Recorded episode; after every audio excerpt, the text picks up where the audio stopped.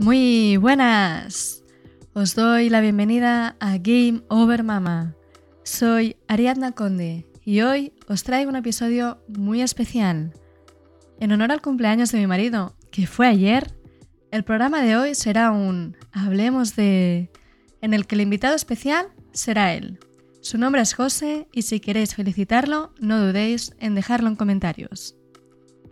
Me hace muy feliz compartir una semana más contigo y que sea con él lo hace aún más especial, porque es la persona que más me conoce y más me ha apoyado en este proyecto y en todo lo demás. En este episodio hablaremos sobre el FIFA y su toxicidad, la pasión que compartimos por los videojuegos, los videojuegos en la educación de nuestros hijos y alguna que otra cosa más. Si queréis saber lo que nos espera, Quedaros con nosotros, que esto promete. ¡Let's go!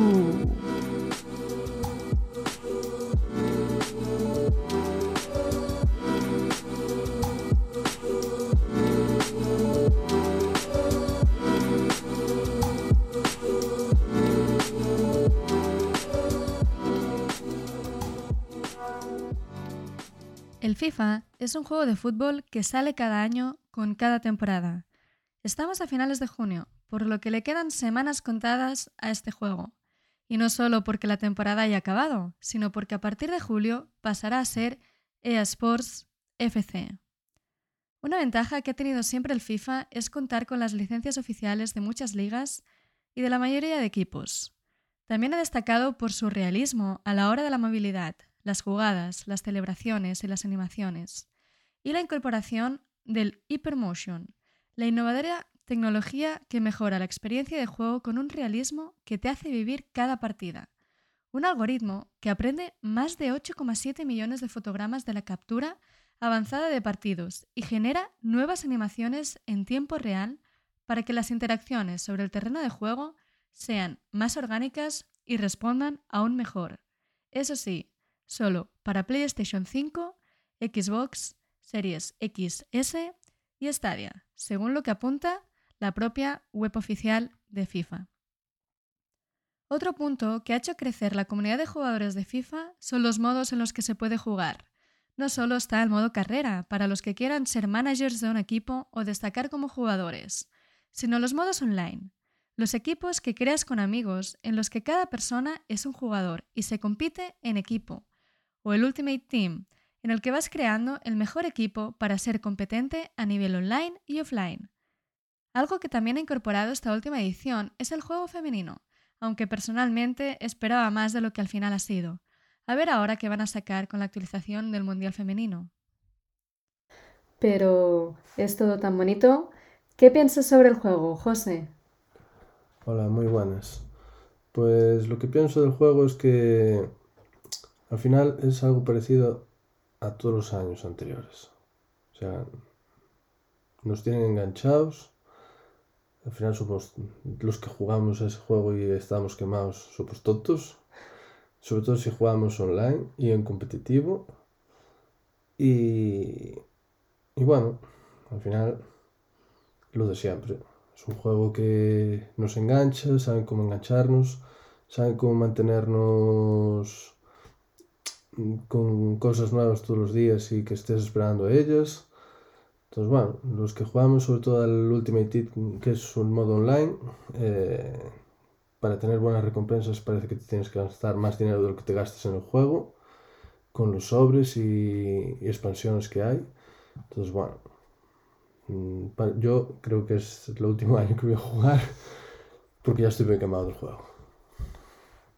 Nosotros empezamos a jugar en modo relajado, jugando en el modo carrera, ¿te acuerdas? Sí.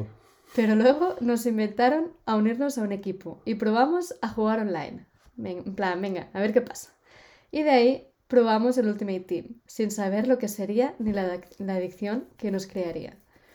Un modo que te incita a conectarte cada día, como decía José, para ver lo que ha salido, para hacer plantillas y conseguir sobres o hacer jugadores que te reta a hacer objetivos, a poner a prueba tu paciencia cuando la señal o el hándicap está en contra, que llega a meterse tanto en ti que incluso saque la peor versión de ti mismo. ¿Cuántas veces hemos eliminado el FIFA? Este año creo que dos. En arrebatos que ha tenido José porque nos hemos enfadado, de hecho. Sí. ¿Cuántas veces nos hemos enfadado por el FIFA? Uf, eso sí que ya no llevo la cuenta. Pero muchas. ¿Y por qué? Porque es un juego que te mantiene en demasiada tensión. Y al final, de ese nivel de tensión, juegas para relajarte, pero no es imposible. Es imposible y al final acabas pagándolo con todos. La frustración. Tú sigues en TikTok a jugadores y ves vídeos de gente que es capaz de cargarse el mando, la pantalla y todo lo que esté delante en un arrebato de FIFA, ¿verdad? Sí. ¿Qué piensas sobre la toxicidad del FIFA? Pues creo que como comunidad debe ser de las comunidades más tóxicas que hay. Porque y cada año es peor. Porque antes aún cuando empezamos a jugar, mm, si tú jugabas algún partido y la gente veía que, que ibas 2-0 y en minuto 20 o, tre- o 30, cogían y se iban. Ahora mm, no se van, te vacilan, están seguido vacilando. Parece que el FIFA en vez de ser un juego de fútbol es un juego de FIFA Street que era lo que antiguamente había, y todos regatitos y te frustras, porque es totalmente mm, irreal. O sea, de un, de un juego que piensas, "Va, voy a jugar un juego real, estás jugando un juego totalmente irreal.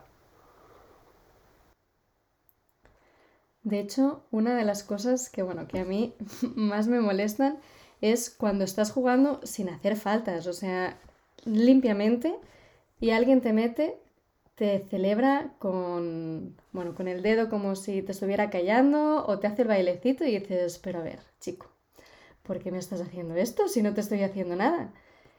Te mete otro vacilándote y te pausa para que te vayas y dices, bueno, yo si estoy jugando es para jugar, no para irme. Entonces, ¿qué haces tú? Y este año, algo que se ha puesto muy de moda, y debo decir que yo al final, alguna que otra vez he caído, es que si ves que la otra persona te está vacilando, intentas empatarle, ya no ganarle, empatarle, para irte. Y en algunos casos es que ni por ese sentido, o sea, están perdiendo, les molesta perder y entonces intentan empatarte para después coger e irse y fastidiarte la partida. Es, es algo bastante tóxica esa mentalidad, la verdad. Y es un poco poner el baremo de hasta qué punto la frustración es permitida o no lo es y hasta qué punto mi competitividad es superior a el hecho de que yo esté perdiendo y honrar a la otra persona que está ganando legalmente y darle esa victoria. Y, y es lo que decía José, que aún antes había gente que esa comunidad la respetaba, te respetaba, te regalaba partidos, eh, jugabas a, a Food Champions y cuando te quedaba un partido y no podías hacer nada con él, lo regalabas. Ahora, ¿qué pasa? Entran, pausan y se van. Y no te regalan el partido. Y tú piensas, jolín, si me lo hubieras regalado, otro resultado habría sido. ¿Te gustaría decir algo más sobre el FIFA? Lo, más gracioso es que cuando nos tocan abrir los sobres, ya no los abrimos a veces nosotros, los abren nuestros hijos, para ver si hay suerte en ellos y les sale algo a ellos mm, usable y no sale la basura que suele salir siempre. Sí, sí, porque de hecho nosotros, bueno, somos afortunados en el amor y desafortunados en el juego, sin duda. Y seguimos con los videojuegos, con el siguiente tema. Y es que, en nuestro caso, compartimos la pasión por los videojuegos, como bien se ve. Cuando empezamos a salir, tenía la consola de lado. Hacía años que no jugaba. Quise enfocarme en otras cosas y que no hubiera distracciones, de ningún tipo. Pero José sí jugaba. ¿A qué juegos jugabas antes de conocernos? Eh, sobre todo Assassin's Creed, mm, algo, jugaba algo al FIFA, no mucho, pero algo. Y Far Cry, juegos así de ese estilo, más o menos. ¿Y por qué? Eh, pero siempre me han gustado los juegos de, de rol, tipo de rol de, de aventuras, de, de ese estilo. No, no era de shooters, por ejemplo, los Call of Duty y cosas así, no, nunca me han llamado la atención. Mi marido es un fan de Assassin's Creed, de los que llevan el credo tatuado en su piel. Y yo no conocía la saga hasta que lo conocía él. De hecho, recuerdo la primera vez que jugué. Nuestra relación tuvo que soportar mil kilómetros de distancia durante mucho tiempo, ya que él, como bien se nota en su acento, es de Galicia y yo de Barcelona. Y recuerdo que en uno de los viajes que hice para verlo, me esguincé un tobillo. Imaginaos, vengo expresamente y me veo obligada a no poder moverme. Él trabajaba y yo tuve que quedarme en su casa sin demasiado que hacer. Entonces me propuso jugar a la Play. En ese momento era de PlayStation y tenía la Play 4. El juego escogido fue uno de Assassin's Creed. Total, que me pongo a jugarlo y a medida que jugaba más me gustaba y más me enganchaba. Las dinámicas de juego, la historia, la ambientación histórica, todo me gustaba. Y así fue como volví a la modalidad de gamer. Y desde entonces, la pasión por los videojuegos fue compartida. La PlayStation vino a casa y formó parte de nuestro entretenimiento juntos y solos. Hasta que nació nuestro primer hijo. Recuerdo que nuestra consola, aunque era suya, pero ya era compartido, era como entrar en una simulación de avión. Teníamos la edición Pro y se sobrecalentaba muchísimo. Tanto que se metía el ruido en tu cabeza y no te dejaba disfrutar de ese momento. Juntadle eso a lo que comentamos antes del FIFA. Eso era explosivo. ¿Te acuerdas cuál fue nuestra pelea más fuerte por los videojuegos y por qué? Pues sinceramente no, no me acuerdo, no suelo acordarme de esas cosas de las peleas. Pero ¿tú te acuerdas? No, yo lo único que le decía era que ese ruido ya no podía seguir en nuestra vida. Fue entonces cuando cambiamos a Xbox. ¿Y por qué Xbox? Pues... mm, cambiamos a Xbox teóricamente porque nos, uh, el, dependiente de- de- del game que solemos comprar él es de Xbox y nos recomendó mucho la Xbox porque no, no solía calentarse tanto como la, la Play y llevaba un sistema de refrigeración mucho mejor. Entonces que él estaba muy contento y la verdad que nos cambiamos a la, a la Xbox One y, y muy, muy bien. O sea, yo desde esa no cambié. De hecho, él descubrió a Clipete gracias a Xbox, porque estuvo viendo reviews de cuál de las dos escoger y Clipete lo convenció. Sí, sí. Clipete es una mujer que se dedica a hacer reviews y a hacer comentarios sobre todo el ámbito tecnológico, incluso se introduce en temas de consolas. Así que es guay que se pueda tener en consideración también que una mujer pueda hacer este tipo de cosas. Pero, ¿cuál era la consola que querías también realmente? Eh, desde que nos casamos, yo estuve intentando convencerla para comprar la Nintendo Switch. Porque, bueno, aparte que yo tenía la Nintendo DS, creo, la de- 3DS, no me acuerdo, una de esas dos. Y ya hacían el cambio la Switch. Entonces, claro, yo soy muy fan de Pokémon. Y no podía faltar el Pokémon de, de la Switch, porque claro, ya una vez que te sacan los Pokémon ya no te sacan de la generación anterior, ya te sale para una nueva, como hacen todas las consolas. Y, y estuve intentando convencer para comprar, para comprar, pero bueno, por un motivo o por otro no, no se pudo. De hecho, en una de las visitas a Barcelona, unos amigos tenían la Switch y ahí aprovechó para que yo la probara. Recuerdo que, que realmente los gráficos me sorprendieron, porque yo la veía como una consola más para un perfil concreto. Y le decía que no nos hacía falta, pero él la quería. ¿Cómo fue que finalmente nos hicimos con una? Pues en un cumpleaños mío decidió comprarla, porque ya estaba saturada de que se lo, se lo insistiera, y justo eh, me operaron de apendicitis, y estaba en el hospital, y ya me la adelantó, me, me hizo el regalo de cumpleaños por adelantado. de la Switch.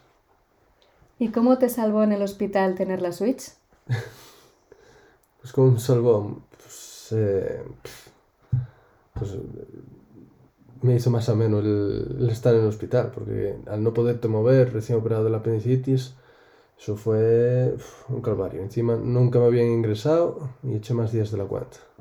Entonces la Switch, la verdad que, que me ayudó un poco a llevar más ameno en el confinamiento. Creo que estábamos confinados, había confinamiento.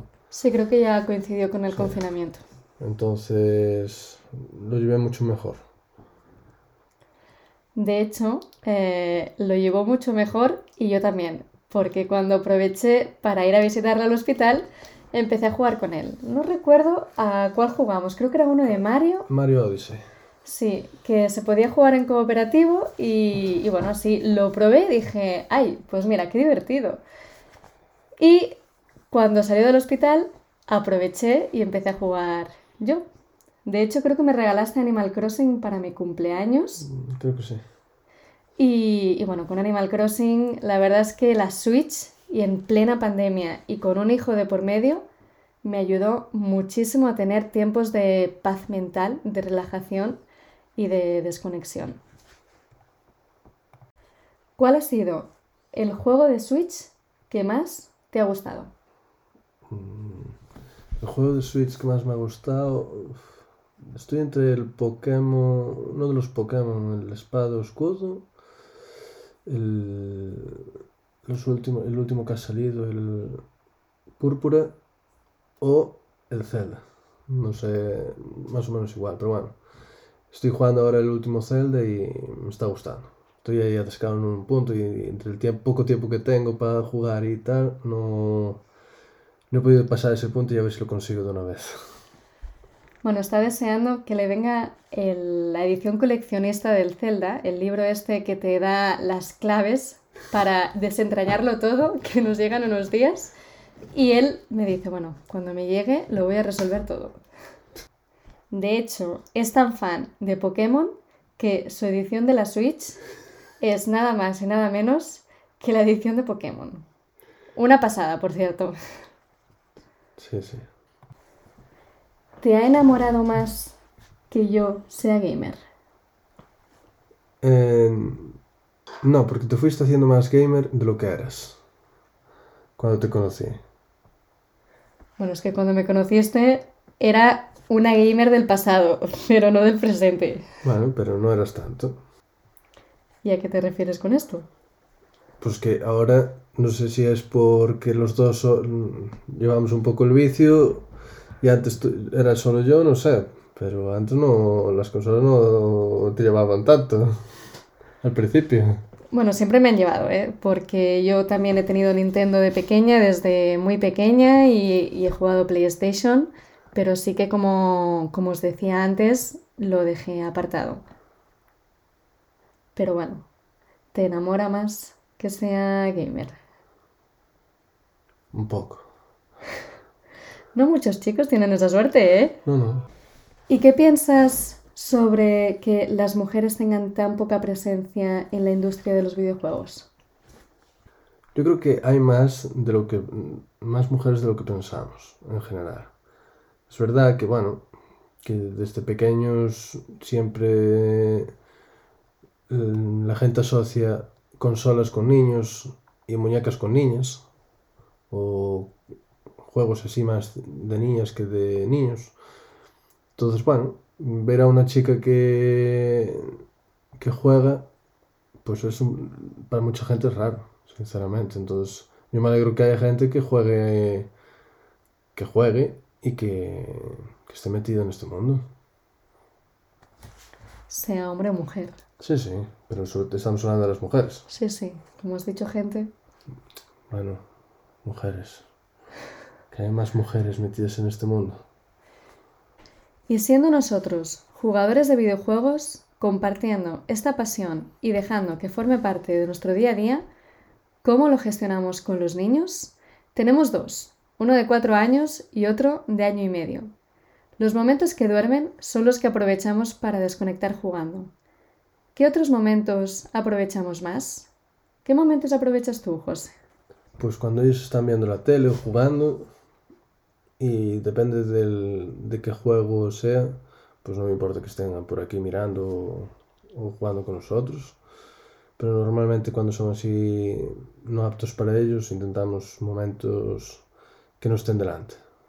¿La Switch te ha servido para poder jugar sin niños? Eh, sí, a ver, es verdad que Nintendo de Switch no tengo tantos juegos, menos el Zelda, lógicamente, porque salen cosas un poco raras para ellos que a lo mejor les quita el sueño. Eh, no tenemos ningún juego así que digamos, no, no pueden verlo. Yo creo que es la consola que podríamos jugar perfectamente a juegos delante de ellos que no, no tendría problema de que lo vieran. De hecho, tenemos el, el Pokémon Eevee, que lo compré de segunda mano, y, bueno, con la suerte de que por el precio del juego me venía lo que era la Pokéball, que sirve de, de mando para poder capturar a los Pokémon. Entonces, claro, nuestro hijo, que va por el camino mm, del friquismo de sus padres, vio la, la Pokéball y era como, wow, qué pasada. Entonces cuando empezamos a probar ese juego y a jugar nosotros, le dejábamos la Pokéball para que pudiera jugar con, con nosotros de alguna manera. De hecho, el juego te permite que, que, haya dos personas participando. Hay un jugador principal y después hay otro como acompañando. Y como la Pokéball se activa como si fuera un mando, ves como, él se va moviendo con nosotros y va participando. Entonces, bueno, es, es un aspecto divertido también. Y es lo que dice José, que los juegos de Nintendo son un poco más aptos visualmente para todos los públicos. Y sí, también lo decía él, cuando tienes hijos, cualquier momento que se puede es bueno, por bienestar mental y por entretenimiento. También por lo mucho que disfrutamos con los juegos y sus historias, Ahora los dos estamos con el Zelda, cada uno a su ritmo y lo disfrutamos. Otras veces hemos jugado al Pokémon y al jugar los dos nos ha permitido unir fuerzas y completar la Pokédex juntos. Pero, ¿qué hay de nuestros hijos? Aparte de este juego que hemos comentado, ¿qué pensamos sobre los videojuegos para ellos? ¿Tienen un juego exclusivamente para ellos? Eh, no, de momento al ser tan pequeños intentamos que no... Lo único que les dejamos de pantalla son... es la tele. Que vean la tele y ya cuando echan muchas horas sí que se les nota que, están así un poco más revolucionados. Pero lo que es jugar no... Intentamos que ellos de momento no jueguen. O sea, saben que, que jugamos, saben las cosas cuáles son, porque Evan, que es el más mayor, ya conoce, lo, ya sabe lo que es una Switch, y sabe lo que es el mando de la Switch y cuál es el mando de la Xbox y sabe lo que es una Xbox. Pero mm, no pasa de ahí. De, simplemente lo que más les dejamos es cuando jugamos al FIFA y tenemos que abrir algún sobre, les dejamos abrir los sobres, les hacemos partícipes, pero eh, no, no tenemos ningún juego para ellos exclusivamente. Sí, es que de hecho algo que le hemos dicho a nuestro hijo es que primero aprenda a leer, porque sin saber leer no puede jugar. Y es una manera de mostrarle que cada momento eh, es especial. Y ahora tiene el momento de disfrutar de otro tipo de juegos, de otro tipo de entretenimiento. Y los videojuegos no están preparados para, para su mente. O sea, tiene una mente de cuatro años y, y todavía es pequeño, la verdad. Luego está Mía, que es nuestra hija pequeña, que, bueno, ella es más pequeña todavía, entonces no tiene esa conciencia, y a la que puede, roba mi Switch. Y bueno, la ves ahí sentada mirando la pantalla y diciendo, uy, ¿y esto qué es? Uy, esto se mueve. Ah, y esto también. Y, y bueno, sí que tenemos que controlar un poco más de que pues no la pueda estropear o, o no vea cosas que, que le puedan dañar su, mente, pero, pero bueno, sí que intentamos eso, que, que disfruten de este tiempo y, que aprendan con otro tipo de juegos más adecuados para su edad, porque al final ya tendrán tiempo para, para jugar. De hecho, ¿tú a qué edad empezaste a jugar? Pues yo empecé, tendría 7, 8 años Y tuvimos la. Una Nintendo. Esta que era gris, la Super. No, Super Nintendo creo que se llamaba o algo así. Que era cuadrada, que había tropecientos mil juegos en ella. Y porque se la regalaron a mi padre, y mi padre nos dejaba jugar un poquito a ella. Y después de ahí ya tuve mi primera Game Boy Color cuando salió con el Pokémon Cristal. Y después nos regalaron una Play 2, no, la Play 1 y después la Play 2 tuvimos. Y ya de ahí la Wii. Y ya cuando casi con 16, 17 debía tener, me compré la, la, la Play 3. Y de ahí ya, bueno, cuando salió la Play 2 al poco me compré una Play 2. La digo, la Play 4. Y, y ya después la, la Xbox. Pero no, no empecé muy, muy pronto a jugar. Hombre, con siete años me sorprendes, ¿eh? Sí, pero tampoco echaba muchas horas, ¿eh? No me dejaban jugar mucho. Dejaban como mucho el fin de semana, una horita o algo así, pero no, no más. ¿Recuerdas cuál fue tu juego en ese momento? Pues en ese momento estaba el Contra, que le gustaba a mi padre, jugaba a veces con él al Contra, que eran dos muñecos, bueno, los más viejos lo saben cuál, qué juego es, que iban dos muñecos, uno iba delante y uno detrás, y iban pegando tiros en 2D, o sea, fuertísimo. Y después teníamos el, el Super Mario de toda la vida. ¿Cuál es tu juego favorito de todas tus décadas? que ya van tres, porque ha hecho 32. Eh, no puedo decir un juego favorito, te voy a decir una saga. Y yo creo que es la saga de Assassin's Creed, la edición de Ezio Auditore. Que es el Assassin's Creed 2, el Assassin's Creed eh, La Hermandad y el Assassin's Creed Revelations. Yo creo que han sido los, los tres juegos que más me los he pasado de- desde el principio hasta el final completos. Del todo. Porque el resto de los juegos no lo consigues, ¿no? No, mm, no, tam- también el... Bueno, fui pasándome a todos los juegos. El Far, Far Cry, creo que era el 3. Sí, el Far Cry 3 también me lo pasé completo. El 4 también me lo pasé completo. Pero es verdad que una vez que... Sobre todo cuando ya estaba a punto de casarme y, y empezaba a trabajar, pues el tiempo al final era lo que era. Y vas dejando muchas horas de jugar.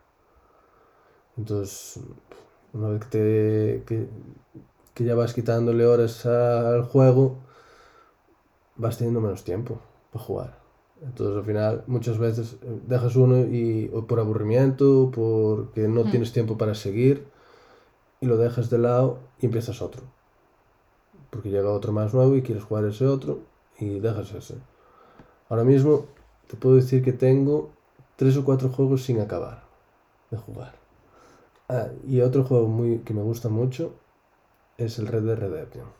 El primero me lo pasé y el segundo también. Y lo en Play. En Xbox lo empecé a jugar el 2, pero también me quedé a medio jugar. Hombre, es normal porque ya te lo pasaste en Play y al final no dejas de ser lo mismo. Sí, por eso. Bueno, Entonces, tengo. si tu tiempo es reducido y además ya te lo has pasado, ya poca gracia tiene. Sí, tienes razón. ¿Y cuál es el juego que más esperas para este año? Creo que. Creo que no hace falta que diga el nombre, ¿no? Ah, no sé. Empieza por A. Assassin's Creed, el Mirage. Es el que tengo ganas. Además hacen la transición de, de los anteriores a la nueva, el nuevo gameplay. Entonces, a ver, estoy esperando. Yo creo que, que va a estar chulo y, y, y podemos esperar cosas interesantes del juego. Sí, aunque dicen que va a ser un poco más corto en contenido que el resto, pero también es verdad que, bueno, yo el Valhalla me lo pasé, José no, y bueno, está ahora retomando en ratos que tiene libres Y, y, sobre todo le he dicho que es interesante que se pase de Valhalla, que se pase las historias secundarias, porque hay una en concreto que te desvela algo muy interesante para el siguiente juego. Entonces, no sé si vosotros habéis pasado por esa, por esa historia, pero si no lo habéis hecho y tenéis el juego, yo os motivo a hacerlo, porque os puede dejar sin palabras. Bueno, pues esto es todo por este episodio. Espero que os haya gustado mucho pasar este tiempo con nosotros, que hayáis disfrutado y cualquier pregunta o duda que tengáis nos la podéis hacer en comentarios, porque, bueno, al fin y al cabo, compartimos casa. Fácilmente se puede hacer otra charla con temas concretos, con algo que nos queráis mm, preguntar más específicamente. Y, y, bueno, eso es un poco todo lo que hemos visto, cómo la toxicidad del FIFA influye en la comunidad, ha influido en nuestro matrimonio también, cómo nuestra pasión compartida la disfrutamos aún más por hacerlo juntos y de qué manera nosotros enfocamos la educación al ser gamers con nuestros hijos. Y es que de momento los queremos proteger de esas pantallas porque al final es una exposición fuerte y, nada que ver con, el sol y, con el entorno y con los juegos de toda la vida. Y bueno, de hecho, eh, nosotros somos gamers, pero también a ti te gusta mucho jugar a, a bueno, videojuegos, iba a decir, a juegos de mesa, ¿verdad? Sí, sí, sí, me gusta jugar a juegos de mesa también. Ya para acabar, una última pregunta. ¿Cuál es tu juego de mesa favorito? Mm, el Bang. Claro, porque le gustan mucho los tiros, ya veis, Red Dead Redemption, bueno, Assassin's Creed, según según la saga, pues también tiene tiros. El juego con el que descubrió la Nintendo fue de tiros. Y el juego de mesa no podía ser otro que Bang, Bang, Bang. Sí, pero no todos los juegos de tiros me gustan. Sí, claro, es verdad que has dicho que el Call of Duty no te gusta. Me gusta, pero no soy fan del Call of Duty. O sea, puedo echar una partida con los amigos. Que, porque antes cuando pues tenía un grupo de amigos que a ellos les gustaba mucho el Call of Duty. Y tenía el Call of Duty solo para jugar con ellos. Porque no jugaba más nada al Call of Duty. Aunque también es verdad que hay otro juego de tiros que no le gusta, que he intentado que le guste y que no, de momento no hay manera. Y es el Splatoon. Ah, lo siento mucho. No, no puedo con ese juego. Es superior a mí. Es un juego muy chulo. A mí la verdad es que no me gustan los otros juegos de shooters y este en cambio me parece muy acertado por Nintendo. Hasta aquí el episodio de esta semana, un episodio más personal en el que nos habéis podido escuchar a mi marido José y a mí compartir sobre estos temas. Esperamos de todo corazón que os haya gustado el contenido Muchas gracias por escucharnos y acompañarnos durante este tiempo y nos vemos la próxima semana con un nuevo episodio sobre tecnología y videojuegos. Te estaré esperando. Un abrazo de unos papás gamers a ti.